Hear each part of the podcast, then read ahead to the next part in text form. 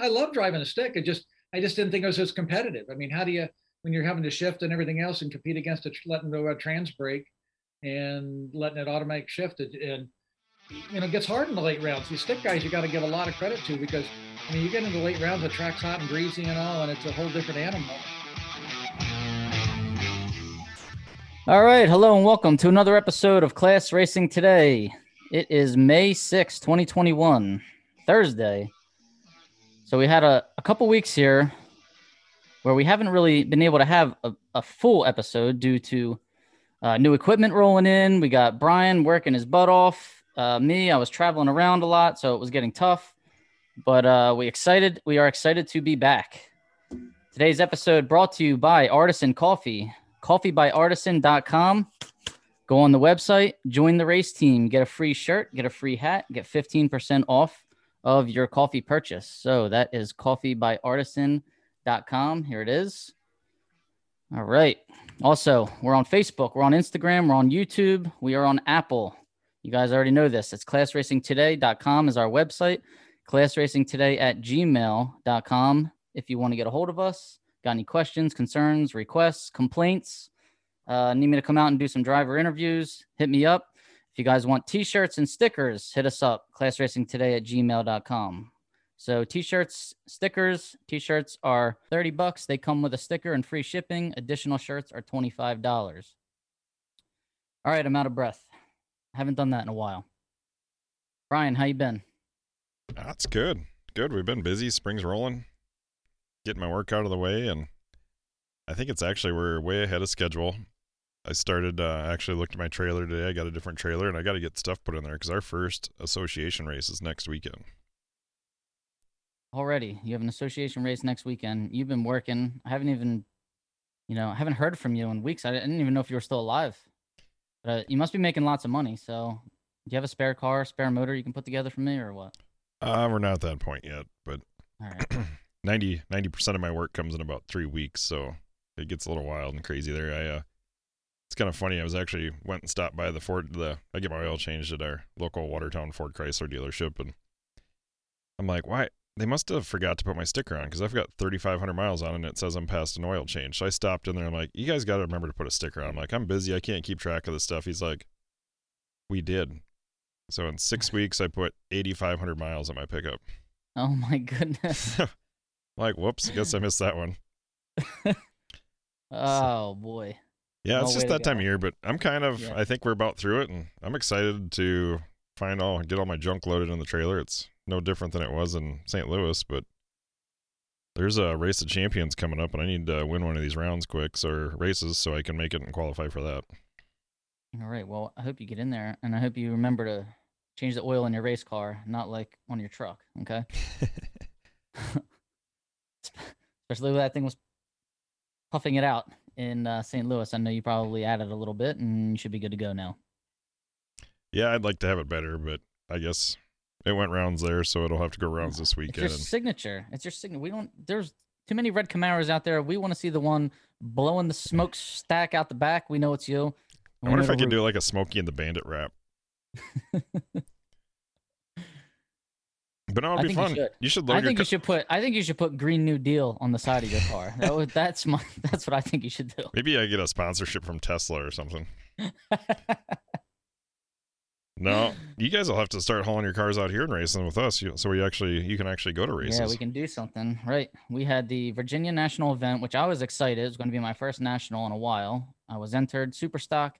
That was just postponed indefinitely, which means they probably won't be making that one up. And a Bristol national event was added to the schedule for October 15th to the 17th. And we have a couple other schedule changes that I just want to rattle off real quick. D7 made a lot of schedule changes. They're going to be racing pretty late into the year. Um, they're going to be going hard through end of September, October, all of October, and early November. So get on uh, NHRARacer.com for anybody that wants to see that updated Division 7 schedule. And um, Toronto Motorsports Park, their PC Richard um, National Open, so that's a D1 National Open, has now been rescheduled. That was supposed to be coming up in June, I think. Um, it's scheduled for September 3rd to the 5th. So anybody that wants to hit that race up, I don't know if the border has been opened yet, or maybe it's going to be very soon. But September 3rd to the 5th is that open if you want to hit that uh, up. So let's uh, let's nail down the uh, NHRA Southern Nationals uh, results. We had an, a stock eliminator heads up final, K stock automatic, my class. Thank God I wasn't in this heads up final. I probably wouldn't have gotten very far against Greg Rowe's car. He has an 88 Camaro, and he took out Adam Davis, who had a pretty sick 1969 uh, Nomad wagon. That thing was nice looking. And um, Greg Rowe, he was 95 on the tree. He knew he had it. He went 1165 at 103 miles an hour. So he was kind of coasting. And he's pretty darn lucky he did because he went 1165 with a five. So he went 99.5 under the index, keeping him safe from any kind of AHFS review trigger. And um, Adam Davis went 1190 at 101 miles an hour. So almost uh, about three tenths uh, margin of victory there for uh, Greg Rowe. And then super stock. You had a gentleman by the name of Kent Hanley in a GTE automatic 1994 Chevy Cavalier take out Brett Candies in his factory super stock G 2010 Mustang Cobra Jet. And in that race, Kent Hanley was 016. Man, that guy was solid all day on the tree. He was 16s, 20s, 16, 20. He had a 47 in there. I don't know how that happened. And he was 007. And with his 016 light in the final, he went 943.4 on a 942 dial to take out Brett Candies. Brett Candies broke out by fourth al. He went 037 on the tree and 945.6 on a 946 dial. So Kent Hanley did a great job. And as a matter of fact, Kent Hanley is joining us right now. So Kent Hanley, how you doing, sir? How can you not? How great, by the way. Thank you. Thank you guys for having me on and the invite. I appreciate it. Yeah, Bobby and Brian, thanks. Absolutely, and thanks for joining us. So Kent, you not only won Superstock, you also had a runner-up finish in Super Comp. So it was just your weekend at the final uh, Southern Nationals in Commerce, Georgia. Atlanta Dragway. So like how how did you pull that off? I mean, did you you just came there on a mission, I guess, huh? Uh, sometimes better be lucky than good. you know, I'll take my share of luck and my breaks when I got them. You know, it's uh, we all know that you need it. You know, to have to have luck. You know, to go that many rounds and you know three three different days and all. And so I got my breaks when I needed, and and so it was I was just really blessed. I always say that the only thing that beats good is lucky, but nothing beats good and lucky. Thank you. N- nothing beats good and lucky. Well, we, I mean, we rattled off Kent's lights there. I, I can't imagine there was too much luck in there. Maybe one round where he was 47, but I don't know what the other guy was. Maybe the other guy red lit and threw you off. So, I mean, your lights no, he was, outside of that. That was definitely my lucky round. You know, I was running Jake Seeley, and um, the weather that was, that was Saturday morning, and the weather changed significantly from Friday. Friday was, you know, barometer was uh, like 29, 22, and it went and it popped up 10% and uh, 0.1, and the weather got colder and everything else, and so everybody was on a fast pass, and so um, I t- chipped it down, not wanting to do something stupid, and uh, you know, Jake was, uh, I think 15 on the tree. And so I'm rolling down on top of him. I'm trying to get on the left-hand side to get in his blind spot. And, and I got lucky and pushed him out. And it was, you know, at that point, so I, do- I dodged that bullet. Needless to say, I, I tightened it up on the next, you know, I back up. It back up. Yep. I know. I was hoping, uh, well, I was, I was hanging with Anthony Bongiovanni. So you had to race him in the third round. I think I, I raced next. I think I, and what was sort of funny was Anthony and I were pitted right next to each other. he was like, I was, I was, they were right in front of each other. And I, I'd seen the ladder because I'd looked at, you know, the night before as to how that might play out. And, um, you know, I, I, I, won that round. And next thing you know is Anthony's coming in my pits and asking me for shims for the trans brake button. I'm going, sure, whatever you need. You know, I'll be glad to. Here, take here, take whatever you want. So I'm like, on. I guess he's struggling on the tree a little. So I'm looking at my data real quick. And I'm going, okay, he's trying to tighten it up some. So, you know, who knows what will happen here? But and and then I, I guess it didn't work that well. I mean, No, I think he was like 50 or so. So Yeah. he, he, you know, you can shim it. You got to, you can do all that, but you got to take it out of your head that you did that. You have to do the same thing you did last time. And I feel like a lot of people, I mean, myself, when I adjust my clutch pedal stop or whatever, it's, you know, you did it and you're still like uh, thinking about it. And it, it kind of messes up the whole point of doing it, you know, of making the adjustment. Yep. So I, Yeah. That's what I think that's what uh, happened with uh, Anthony. If I, you know, if he's listening right now. and he's a great uh, guy. You don't yeah. get any better better people than Anthony. Oh yeah, he's he's the best. Yep. I, I was hanging with him all weekend. He actually took me out to eat twice. So thanks, Anthony. You're the man. And you Appreciate guys it. didn't come over. I'm pitted right there next to you guys. I didn't know that until it was time to leave. I saw I, I saw him uh, go in your trailer. I was like, oh, Kent's right over there. Yeah. we should have got. We could have knocked on your door and brought you along.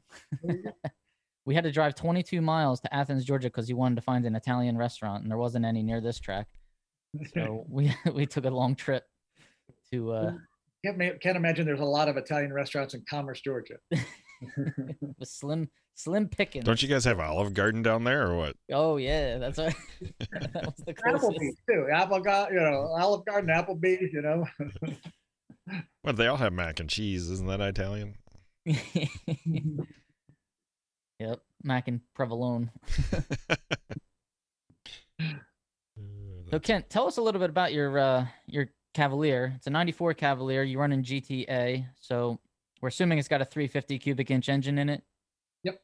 Um, we built the Cavalier, and I say we. Um, at the time, I was raising a stock eliminator, and, and a buddy of mine, Don Cinto, um, had a, um, uh, I guess it was, I'm trying to think, mid 80s Camaro that I had driven every now and then in super stock.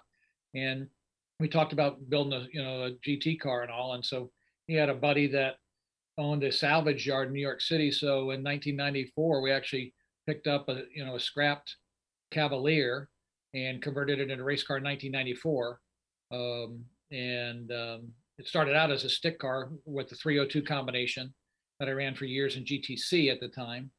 And then probably about 10 years later or so, I converted it to an automatic, put the 350 in it. And we uh, originally started with a 350 300 horse um, with a power glide and then evolved to the 350 300 to what I run now, which is the 350 LT1, the 1970 version. Hey, I'm in the background there on your television screen. There you are. See how you doing that run. Looks like you guys are having a staging duel, so we'll let you know in a couple minutes. No, Well, but yeah, so you, you have the 70 LT1 motor, 350. Okay. 350, 360 horse factored. It's got aftermarket heads, and so it's got the 330 combination in it, and uh, with the Holley carburetor on it, and a and a uh, Jacksepanic Pro Trans. Uh, Jack's Panic. Yep. I was gonna ask you who who built the trans. So um, So was it hard to get free of the stick, like the stick mafia? Like, did you get hate mail, or did you have to change your name or move when you put an auto in a stick car? Got banned, you know. I couldn't wasn't allowed to show up anywhere, you know, and you know they made fun of me, you know, and and so. Uh, but it was it was definitely. I mean, I drove stick forever. I mean, I started racing in '76. I mean, it actually started out with a '67 Camaro and stock and an F stock automatic, and I struggled figuring out the, the converter and everything else. And a buddy of mine, um, Wayne Henderson, who now owns Indy Gear, um, helped convince me to put a four speed in it.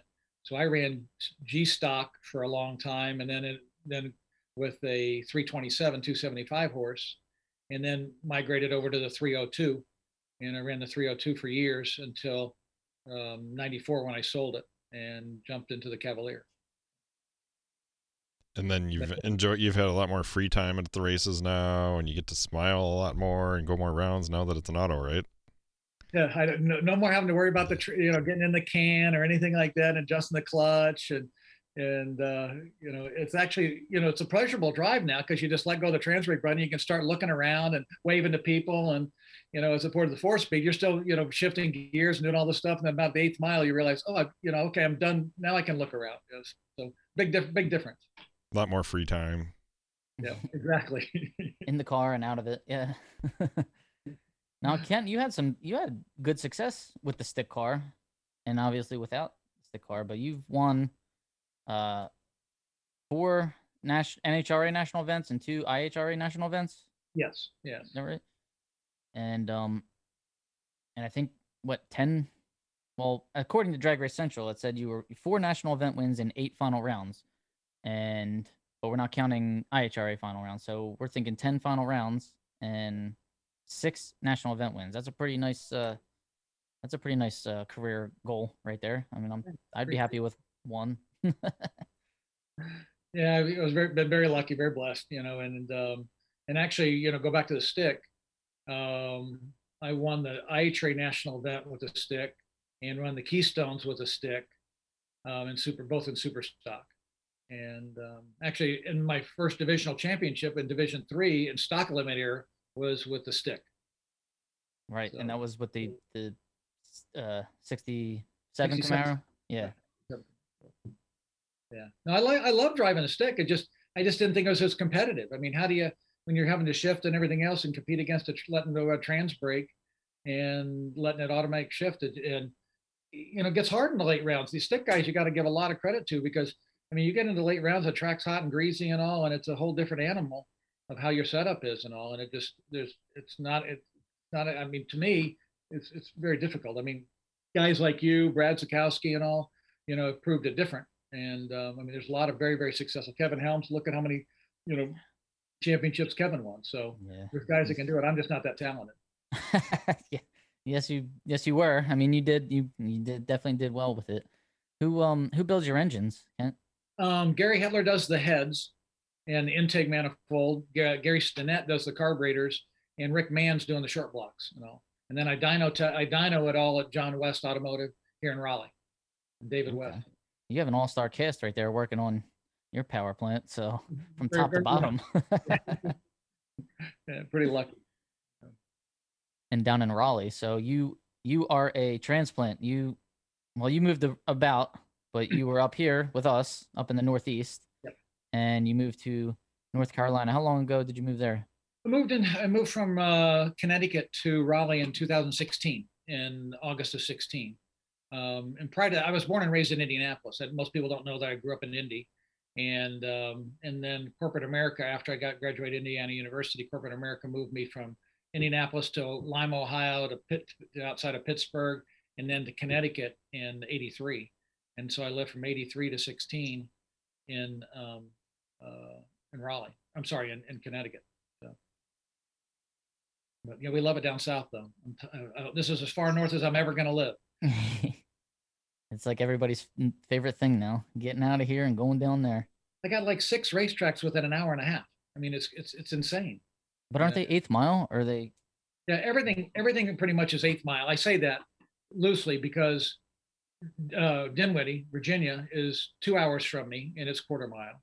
But they typically run eighth mile on the weekends. But they will let you test quarter mile. Um, and then Rockingham's an hour and a half south of me, and I've run quarter. Obviously, they run quarter mile there for the points races and all. But places like Galot, which is just a world class facility, you know, I'm going to race Piedmont. And they got a big bracket race here coming up, which is eighth mile next weekend. Um, of course, uh, Charlotte's only two, about two and a half hours from me. Got Mooresville, that's two hours from me. There's Farmington, there's Roxboro, there's Fayetteville. I mean, it just Wow, the list is it's, it's, it's crazy. It's, it's nuts, you know. And Do you- I don't know. I don't know how they You're- themselves. Do you like eighth mile racing? Yeah, actually, I think it helps you, believe it or not, because it, it's so quick. You got to, you know, you got to get settled in real quick and start looking, you know, and and so you, I think it helps you train better, you know, because if you can, you know, if you can find them and and, and set up on on the eighth mile, um, you know, it's I think it helps you drive the finish line in the quarter mile because you got so much longer, you know, in order to set up. Um, but miles just deadly. I mean, you've got to be on. I mean, you because it just the cars just don't move that much. It's it's it's pretty it's pretty. I actually, I actually really enjoy eighth mile. Like, you know, I'm new to it. I don't. Well, I guess I'm thir- third year, third season. I should say that. Like, I don't have what 350 runs probably in a race car, and I just I like the eighth mile. Like, you got to make a decision. You know, you basically have to have a plan, execute it, and it's over. Like. You know, I just I, it's really fun. It's fast. I everybody hates it quarter mile, and even our association, a lot of people complain about it, but. I just I, I thoroughly like it and just being a student of the sport and trying to gather as much as I can. I feel like some of my best lessons and like the the most fun and like, oh, this is how this works, or you know, just different strategies are really fun to do in the eighth, eighth mile. Yeah, I mean, it's um, NHRA actually has a divisional race here at Galot that's eighth mile, and you know, I think a lot of people were little skeptical of it, but but they have a phenomenal Carolina Class Racing Association out here that's probably got 20 races during the year, and they're all eighth mile, and those guys are just killer. I mean, you know, they drive really, really well, and they're all over the place, and and so, you know, I think I think all stock super stock racers got to get used to it a little because it just um, well, it's it's a shame to pass up racing just because it's not a quarter mile, and I know there's a lot of folks that just have to go be be quarter mile, but I don't know many parts of the country outside of like the Northeast that are still racing a lot of quarter mile. I mean, what is it out there with you, Brian? I mean, is it is it all uh, you got a lot of quarter mile places? Um, so we've got let's see, Piers three and a half hours away. That's quarter mile. We've got Thunder Valley, which is probably my home track. That's about three hours away. That's quarter mile. Brainerd's three and a half. But we got a little track like an hour and a half from my house. It's eighth mile Grove Creek, and that's I like going down there just doing the bracket race thing. You know, I got the stalker out there just bracket race, but man, it's fun and get a lot of passes in. You burn half the fuel. It's half the wear and tear. Like if you want to try to save some money, you save a lot of wear and tear on the car. I think doing the eighth mile.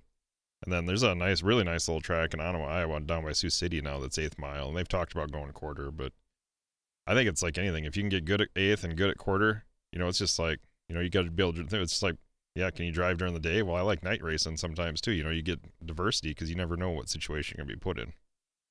Yep. Yep. I get The, the, um, the stick guys. You know, they hit. I mean, I could see their argument, but you could also gear up for it. Like you could set your car up for eighth mile too. I realize it would take a little more for it, but be ready for what the track gives you. You know, not what you prefer. And and there's a lot of I mean, there's a million stick cars out here in that class, you know, the Carolina Class Racing Association. So they they figured it out. I don't know how I haven't watched them that close to see what they how they do it, but I mean, they got no problem with it. I mean, they're they're grabbing the gears, and there's a lot of them. I just I just want to go racing. I don't care where it is or how long it is. You know. A cute story was, um, you know, we all know Peter, Peter and Kyle, and they set up the flings. And it was a couple years ago. They have a fling here in, in North Carolina at, at Galot, which is uh, about an hour from the house. And uh, fourth round, um, I well, let me back up. I had uh, was racing the super stock car and my dragster at the race, and I'd put a delay box in the super stock car so I could run it. In fourth round, who do I pull up against? It but Dan Fletcher. So, so Fletcher and I are having to run fourth round together, and Peter Peter's on the microphone, and so he was having a ball watching two super stock cars, you know, up there on the starting line during the, during the fling bracket race, which is which was a lot of fun. Who won? You or Fletcher? Um, I got that one. I got lucky on that one. So whenever you beat Dan, you're lucky. You know, it's like you know, zero room. I never had to race them, so I don't know. But I've never been lucky against you. I know that. I, I think I'm like 0 for the century against you, Kent. If I'm if I'm 008, you're 007, man. Like it's uh you and I have had some tight ones. Yeah, we have. We certainly have. So one of these years, one of these years, I'm coming for you, or, I'm, or I'm hiding from you, probably. Oh, for you. It's all right. As long as you meet in the final, it don't matter, Bobby. Yeah, a final. Well, I'll take a final. Yeah, I don't care at that point. Kent, that that 1970 LT1 motor. Did you say what that um, what was that advertised and rated at? It's rated at NHRA's is 330 because I got the aftermarket head on it, but the factory uh, is 360 on it. So it's the um, the LT1's like a 202 valve head, and it comes with a 780 Holley on it, um, with a little, little little dome in it. So it's sort of like the it's like the 302 motor, but the only difference is it's just got a little more cubic inches. All right, yeah. So D well, advertised at 360. You have aftermarket heads on it, and you're only rated at 330. So that that's got to be a pretty good combo. Because if you had the iron heads on it, what would it Um, Uh, 320 325 with the OEM heads. with the OEM heads? Yeah, assuming they're iron heads, right? Yeah, yeah. Um. Wow. It actually got hit. I mean, a bunch of us, you know, where I was Goulia's customer back in the day. We started out, you know, after um, I went over there for some work, and um, there was about five or six of us running the 350, 300 horse motor, and then that got hit, and so Goulia's talked us all into switching to the LT1 because we could take our same heads and just put 202s in them and just put different pistons in them and and all and uh, So we went to the LT1 and then that thing got killed and clobbered. And so John's trying to get everybody to, to move over to the fuel injected. I said, no, I've already done this once. I'm not going through the same crowd. the same crowd. It's already cost me a fortune, you know. so I'll just stick here with the LT1 and lick my wounds and I'll be under factored for a while or you know, I'll be over factored and, and also, but fortunately, I think the technology is coming around where things picking up a little again. That's funny. So you uh it was like musical chairs there with the uh, engine combos. I wonder what I wonder how many they changed since then. Are they still on that one, you think? No, they're they're all sitting on that uh, that L98 combination, which is just like you know crazy fast. Oh know, yeah. and Yep. so and these guys are just you know stupid fast. And there's and you know because you got the the 87 and the 89, and there's like two tenths of a cc difference in the combustion chamber or whatever. And so most of them claim one year, and they, they that's they killed that to where it's I shouldn't say killed it. Um, I think Craig, who you interviewed the other day at, at Atlanta, I think he was running that combination who went 108 under number one qualifier, but he was using the the one that they've hit. Then they got another the the other L98 is like 30 horsepower less than that that they save for Indy. Wow. Yeah. So for two for what we think is two tenths of a CC in the chamber, you get a 30 horsepower difference. wow. It's like give you give you an idea like how, fast Craig goes, and Craig is fast. I mean, he'll jump in, you know, F, and uh, I think that motor's rated at 307, and I'm rated at like 330, and he still outruns me. You know, with with you know. Ah, you gotta. it's a- chess game. Super stock stock is a it's a chess game, and I, I do enjoy that part. Which um, I do see that there's a uh, there was a vote going on on uh, Class Racer about the uh, the AHFS at Indy, Yep. and um, whether it should be on, whether it shouldn't be on, because this year they're actually putting it on, right? Yes, it's it, and it was probably about five years ago. The um, actually the SR you know racers asked for it, so SRC presented it, and and NHRA went along with it, and so they took it off. And then this year they they finally decided to go back to it, um, and they announced it right after Indy this past year, which sort of surprised everybody because we hadn't really. I mean, every year we talk about the automatic horsepower factoring system and trying to figure. I mean, it's a constant discussion with the SRAC. Um, trying to figure out how to make it work better. Um, but everyone's figured their way around it. And I think, um, you know, NHRA finally realized that, you know, we keep taking races away so it can't do its job. You know, how is, how is the program going to work? And, you know, like if you looked at Indy for, forget 2020, because it was an oddball year, we really didn't have class per se. Um, but if you look at 18 and 19, um, there was 20 it's it would have normally been a mine shaft race which is hard to believe that you'd think indy would ever be a mine shaft race in the middle of the country Yeah. It, it, it would have made mine shaft and there was maybe so that means that the only ones that it would get hit are the 120 under ones and there was like 36 cars combined between 18 and 19 that had gone 120 under and of what of the 36 half of them were the same guys same combination year over year Yeah. uh, and i think it was one year one of those two years in stock eliminator, it took over a second under to just to qualify in the 128 car field. I think number like 130 was one second under, um, which was crazy. Yeah. So Well, just in St. Louis, what uh, uh, Eric Campolito was driving Ernie Neal's uh, Caprice. He was more than two seconds under the index. So crazy.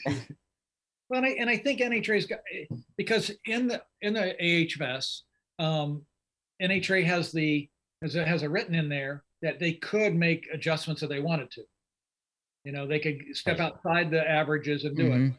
but I think that because cars have been going so far under the index, it's put a lot of pressure on NHRA and the tech department. People are bitching and complaining and saying, hey, what are you going to do about this combination? And so I think they're trying to take themselves out of the equation and, and get it back to where the the system can work itself. But I'm guessing that you're going to see a lot of 119 unders at Indy this year. yeah, that's you know I'm fine with that. You you can Yeah.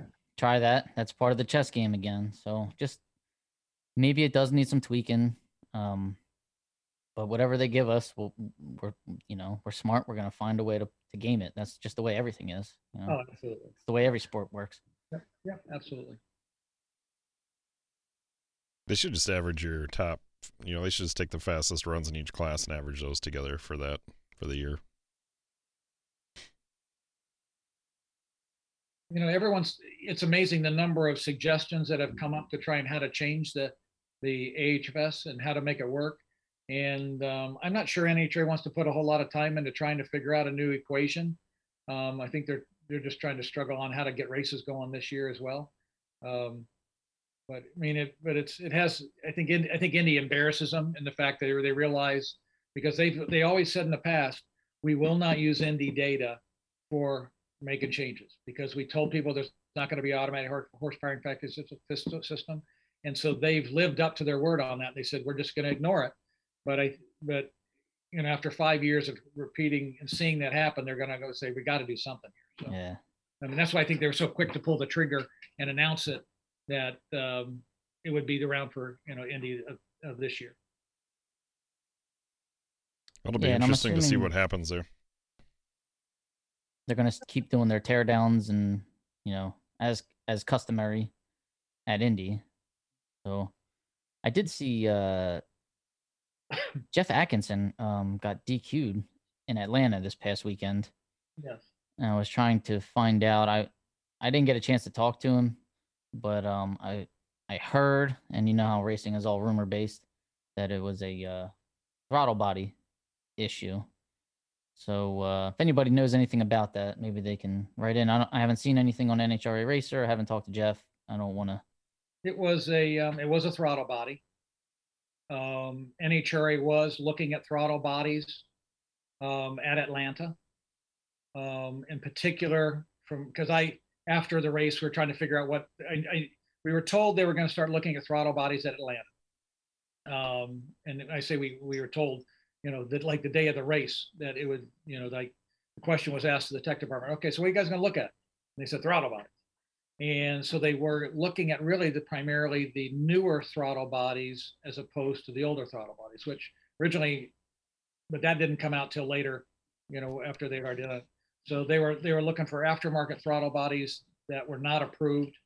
Um, and there's some there's some discussion, and I'll just be honest, I mean, um, that there's um, some confusion as to whether or not that throttle body was approved or not approved. Um, um, you know, unfortunately, it wasn't on the approved list, but from what I understand, that um, some people said that it had been verbally approved, but it, it hadn't been. So unfortunate to Jeff that um, that he had, you know, he was he was DQ'd for that, and so. Well, I but guess, I think, I think the good news is NHRA is starting to do some form of tech yeah. and mhm. they're going to start some inspections. Um, ironically, what I heard, I heard what some racers ask, you know, being on SRAC, some racers asked to, um, they're concerned about guys not having the right cubic inches. So they were asking, could NHRA start randomly pumping stock and super stock cars just to keep everybody honest? Yeah. And I think we all appreciate the integrity trying, I mean, NHRA's got to keep the integrity. And that's one thing as an SRAC we've complained about is that we need to have a tech department. Y'all got to be, in, you know, enforcing it. You've got to inspect these cars um, because without you guys doing it, and people, you know, especially now that there is quote unquote no tech, um, you know, you don't know what's going to show up at the track. And so to preserve our classes, stock and super stock, we need them to be, you know, to going around and doing that. So in a way, it was good to see them out there doing something and checking it. Um, checking it. Sorry for the, it's a shame about the confusion as to what happened with that, but um, uh, at least they're going out and checking it. But it, it'd be interesting to see if they start pumping them because it's it's really easy to do, and Yeah. And that might keep us, you know, some people honest. I'm all for it. I'm all for it. Well, I've been around it just a short time, but it's amazing. It seems like the the last few races there's been, or I don't know if last few races, but essentially there's been more violations in the last say six months. It seems like like they obviously maybe I maybe it was there before I just didn't pay attention, but I feel like they're doing more teching now than they were when I started. Mm-hmm. Well, they pulled they pulled me over after fourth round and checked my carburetor. You know, so I mean, just as a random deal, which I was glad that they glad they did it. You know, Yeah. but it was um, I mean, it was interesting. It was four here it is fourth round. We're going into we're down to four cars. You know, going into Sunday, and now they're ter- you know want to check my carburetor. and going okay. you know, Yeah. That's when I want my opponents to be teched. exactly. Oh, whoops! I guess that wasn't legal. Sure, I'll take that bye Wow. into the final. But no, I'm I'm just glad glad. Hats off, glad hats off to NH- yeah. NHRA, and hats off to you for bringing that suggestion up and pushing that. Like that's it's really awesome to see that they're doing that now. it just I, I like when they check things I, I love that they're checking things but um like the confusing throttle body like if that's checked after q1 and you tell me like that throttle body is not right or something then i can be i can either plead my argument and say well i thought it was blah blah blah but i have another one in the trailer i could put on you know Right. but if you're doing it after q3 or q2 or first round and i didn't know that this thing you know, if it was a confusing thing, if it was an actual blatant, you could tell the numbers were wrong on it and the measurements were wrong on it, then, you know, to heck with you, you, you should be thrown out.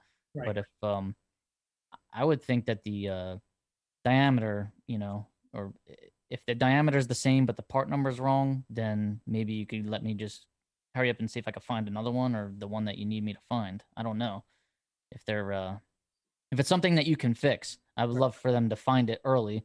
If it's pumping, you ain't fixing that by the end of the race. So you go on. See you later. Well, and I think what's interesting is earlier this year, you know, I um, at after Gainesville, and where Gainesville, you know, Cody got thrown out for a throttle body, and after he'd gone 120 under, they inspected him after uh, you know winning class, and then Summers was thrown out for a carburetor um, as well after class. Um, we had an SRAC call, and the primary discuss primary discussion first was fines versus penalties, you know, suspensions. And because NHRA I think levied a twenty five hundred dollar fine, and to one of the two Summers, but just then told Cody, okay, well you have an illegal throttle body, but you're only going to be you're only set out that race.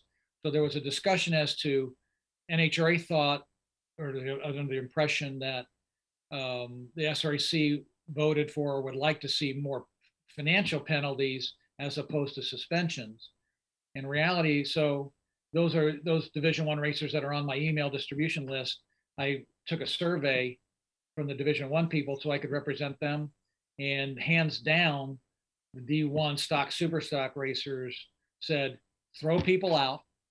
You know first determine if it's cheating or if it's just a mistake.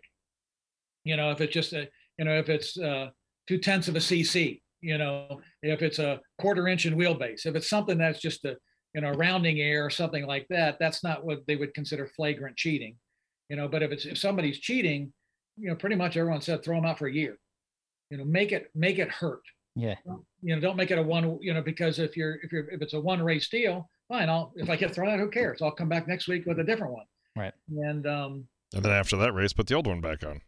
right exactly and and so um nhra listened you know and because we said throwing the dollars and cents thing at people doesn't really make a difference it's i mean one of the analogies by one of the racers that sent the responses back to me said it's like buybacks.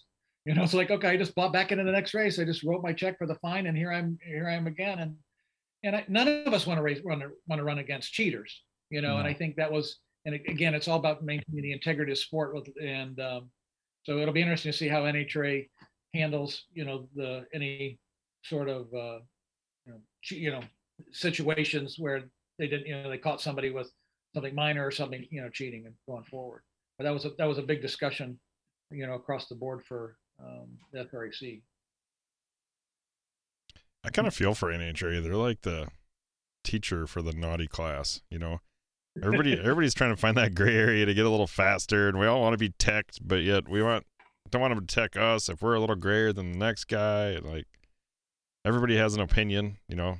Seems like stock super stock racers are a fairly opinionated group, so I think one of the Brian, one of the one of the best things I ever heard was, um, and it was one year back. It was in, revolved in stock stock cars, and um, Ray Evernham was crew chief for Jeff Gordon, and he he had like changed twenty different things in the car, and it took him like three or four times to get through tech. And so they interviewed Gordon afterwards. He says, "Well, what do you think about Evernham, you know, having to having such time to get through tech?" And and he pauses a second. He goes, "I think that's what we pay him for." you know, to try and not get through tech. And um, I think in our sport, oftentimes, if we try, if we get into the gray water, people oftentimes consider you a cheater, you know, as opposed to, okay, I'm just trying to, I'm trying to walk in the gray area. And um, one thing NHRA had talked about from a suspension point of view, and, and, and we had this conversation directly with them, said, NHRA, I can understand why you would want to issue fines. Because if you find somebody, you get the money and that racer's back next week and you're getting their money from them tomorrow. So you're, you're not losing any revenue. If you suspend somebody, then you've lost revenue for that racer for X period of time. And it was established, and I'm going back now, 2013, when Glenn Gray was running the tech department. And, and Glenn brought over the fine situation from Indy cars where he was.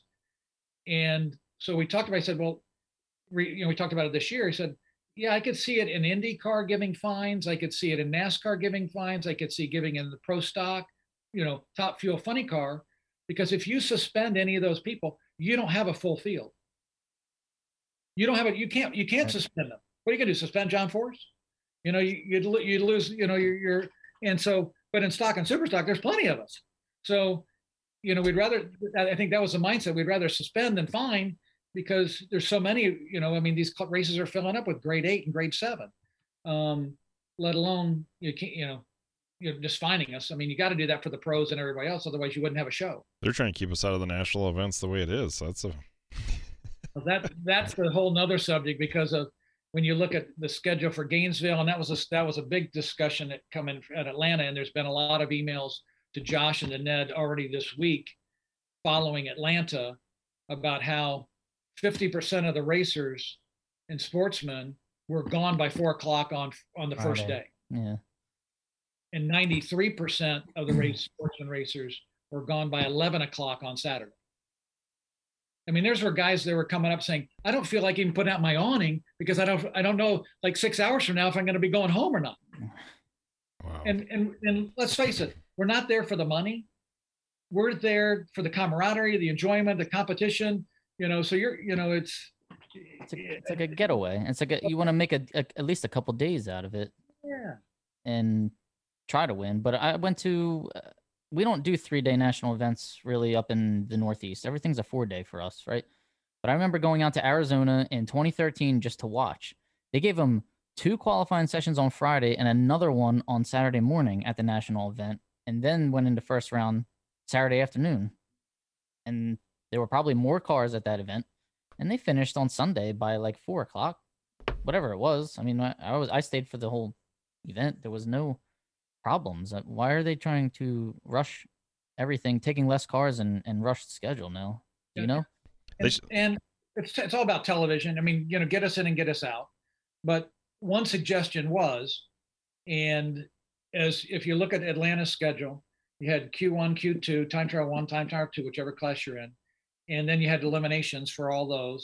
And then after that, you had alcohol, Q1 for alcohol, and then you had Q1 for pro mod. You could have eas- they could have easily turned around and uh, not had eliminations for stock, super stock for the sportsman guys and brought in Q1 and Q2 for alcohol and pro mod and made that day completely qualifying and Mhm. then moved into eliminations on Saturday and at least got guys, at least they were there one night. You know Yeah. what I mean? Mhm. Um, and that's been suggested. So we'll see, we'll see where it goes. I mean, I'm not I'm not. That makes it more fun. That's the whole thing at a national event is you are supposed to be dialing your car on Friday or Saturday morning with no, you know, with your data from the day before. That's what it's the chess game. So and I think I, I think you could make it actually a, a, an argument that you could bring fans in because you've got you know alcohol and and you know a couple rounds of alcohol and a couple rounds of pro mod you know on Friday you could have a nice little Friday night session right. Yep. you know for and and that place was packed Oh my goodness. Was it? so I mean, they had fans mm-hmm. I think too, as far as with the grade points, you know, for us where it's hard to get enough grade points, I think, you know, get rid of the quota, let 120 sign up and pay, then qualify, take the top 70 qualifiers. There's people that'll risk it to go, and you're gonna also people are not gonna hold back. You're gonna run run all out if you want to make the race. well I don't get that AH stuff. Interesting, has to Brian, work. you- I'm sorry. Interesting, Brian, you brought that up because that was a suggestion from a racer in Division Three to, for national events, to bring more people in but qualify the field, but not at 128. Qualify, I mean, the number came out at like 48. You know, and um, you know, so bring 60, you know, bring 80 guys in or whatever, or bring 64 in and qualify 48.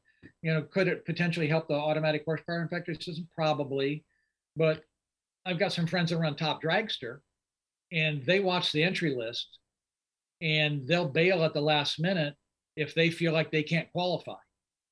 So I'd hate to see, you know, the, the unintended consequences could very well be is the fact that now people won't go to the points races so much because they feel like, you know, trying to strive for the eight grade points. They'll stop going to those because they realize, you know, hey, I'm a, I'm a six tenths under player. I can't qualify at a national event, but I could go to eight points races in order to get in. You know, and so now I, you'd you'd be I'd be concerned that you would lose racers because of the fact that they, you know, and of course the argument is, well, we're a performance-based class, spend more money on your car. Well, we we know how many gray-haired guys that are out there, out there, you know, that are retired that are, are work off budgets, you know. Yeah. So, so it, it's an interesting dilemma. Double-edged sword there. Yeah. I don't. There's no perfect scenario. We we we just keep trying to figure it out and figure it out. But um, man, Atlanta was absolutely packed. They were honoring tickets from last year and selling new tickets for this year. So it was uh, it was amazing. And then Walmart was even there giving out free COVID shots to uh, anybody who wanted them. The last I had heard, they had only given out 31 shots on Saturday out of the how many thousands of people that were there. They were trying to get to 50. They were trying to get 50 shots by the end of the weekend, I think was their goal. That's a shame. I know that I heard that the number three guy in Walmart was there for the announcement, as was the governor of Yep. um, Atlanta was there, and sat in Clay Millican's car. Yeah.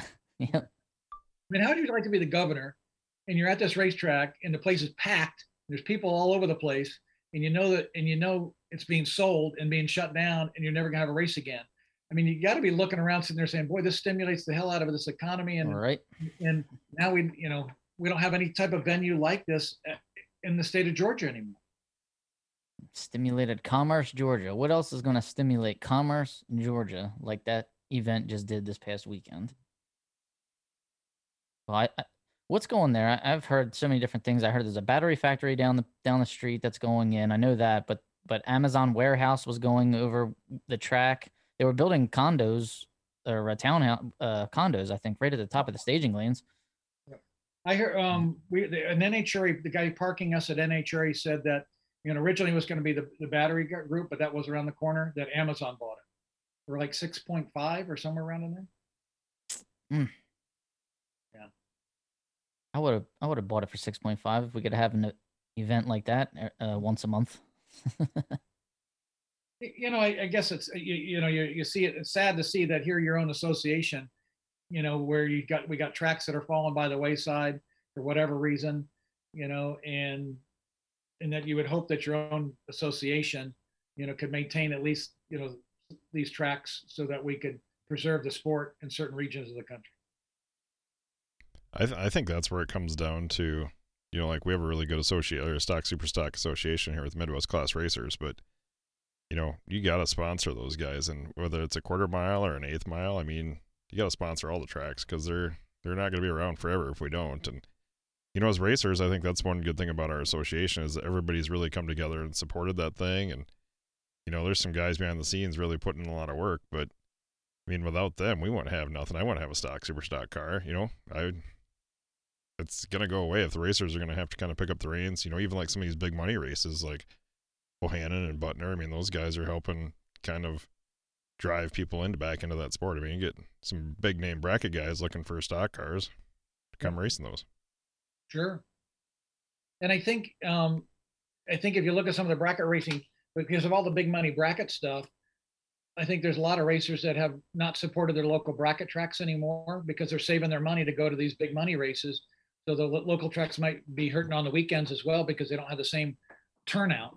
I know Galot here has now moved to having twin five thousand dollar races once a month, you know, for their bracket program to try and get the car count because they just couldn't get it with just you know your average thou you know two thousand dollars to win or whatever. Wow. Yeah. And that's better than we used to race for at Maple Grove, and they would we, we would fill up four lanes with bracket cars, you know, on a given weekend when I first started. So they that track's in a good spot though. They uh they always get a good car count.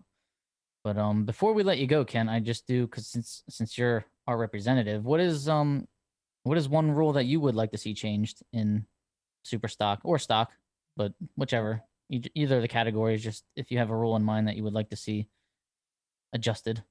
Actually, I probably, you know, this is gonna sound weird, is that let's not make any more rule changes. Because every time we make a rule change, it costs racers more money. And so, I mean, this sport has gotten ex- so expensive the way it is now. When you think about what super stock motors cost and stock motors cost, you know, and you look at a stock motor, and when I look at back in the days when I used to run it, you know, I was helping on a stock motor on the dyno yesterday at john's shop, at John West shop, and you know, here it's got roller rocker, and I mean, you, know, you look at the stuff that all this it has, and I'm like going, that's just driven the cost for our sport up, which makes it h- harder as an entry. And so part of which is we've got to, my opinion, this is solely my opinion, and everyone's got one, that if we make, if we keep expanding this and keeping allowing more and more stuff, um, and, and it gets more and more expensive, we just are making it harder and harder for the next for the next generation to get into the sport. And I think that's something we got to be mindful of. Um, I mean, I know when I started and I did stock eliminator when I was, you know, 18 years old. You know, I, I had a, I had the a 1969 Olds 98 with a flat, you know, little drag light trailer I bought for 900 bucks, and that and I was styling, you know, with my stocker. And you know, guys don't do that anymore. You know, and so it's just gotten so expensive to get in it. So I think we need to be cautious about just c- continuing to allow more and more things because as soon as you do, everyone's got an upgrade and it just gets keeps getting more and more expensive. So I'm probably more the proponent of looking out for our racers today and saying let's let's try and keep you know i- i- if don't make stockers super stockers don't make super stockers comp cars Right. Yeah. and so so that may not be what you were looking for but I I uh, hear you. That's a good answer. I, I like that. Brian, what do you think about that? No, I agree 100%. That's, you know, you can sit there and rule a thing to death, and then we can complain they're not following, you know, they're not cracking down on rule violations. So, I mean, it's, I don't know, it's anything competitive. The competitive people are going to drive and always be pushing and putting money into it. And it's, I think there's a lot to find in, you know, for, there's a lot of entry level combos. And I know talking to John McLaughlin in St. Louis, like he wants to come out and do an episode so bad and talk about budget stockers. Like, you know, there's no reason. All my friends at Bracket Race, there's cars and combos out there that you could go out and buy for less than ten, fifteen thousand dollars and come and be competitive in the sport. Are you gonna have to work on your driving skills? Yes, there's a lot of things you can work on that don't cost you money, but you know, for my combination, that's I have a I have a slow A stock car. That LS one's been beaten. You know, I don't have a huge budget to put into it, so I'm never gonna be the fastest guy out there, but just have to work better at driving and have fun with it, I guess. That'd be a, sort of a cool show to have i know billy nees is another guy Yeah. that, that likes to come out with the budget cars you know and uh, you could have a panel of you know you know okay ernie put ernie neal in that group as well you know because he always finds that oddball combination We need Billy Neese, Ernie Neal, John McLaughlin. We got to put together the list. We'll have a whole. By then, our equipment will allow us to do all that, right? Right, Brian and Craig. Yes, all right. it Well, will. Kent, yeah, I think it will. I think we'll be fine. So, Kent, thanks a lot for joining us tonight. We appreciate you coming on. Congratulations on your almost double up in uh, Atlanta. Super stock win, super comp runner up. And at least you got the win in the cooler class. I mean, let's be honest here. there you go well thank you and I, I appreciate the invite and you guys are killing it you know doing a great job we appreciate it you know it's helping our sport and helps you know bring class races to the front and that's and we all know how important that is and so we thank you very much All right, Kent, you have a good one. Take care. All right, everybody. Thanks for joining us. Remember, today's episode was brought to you by Coffee Coffee by Artisan. So, coffeebyartisan.com. Go on there, join the race team, get a free shirt, get a free hat, get 15% off of your coffee purchase. Find us on social media Facebook, Instagram, YouTube, Apple, Class Racing Today for all four of those. And classracingtoday.com is our website. If you want to hit us up, classracingtoday at gmail.com. Thank you all. Have a good week. See you at the track.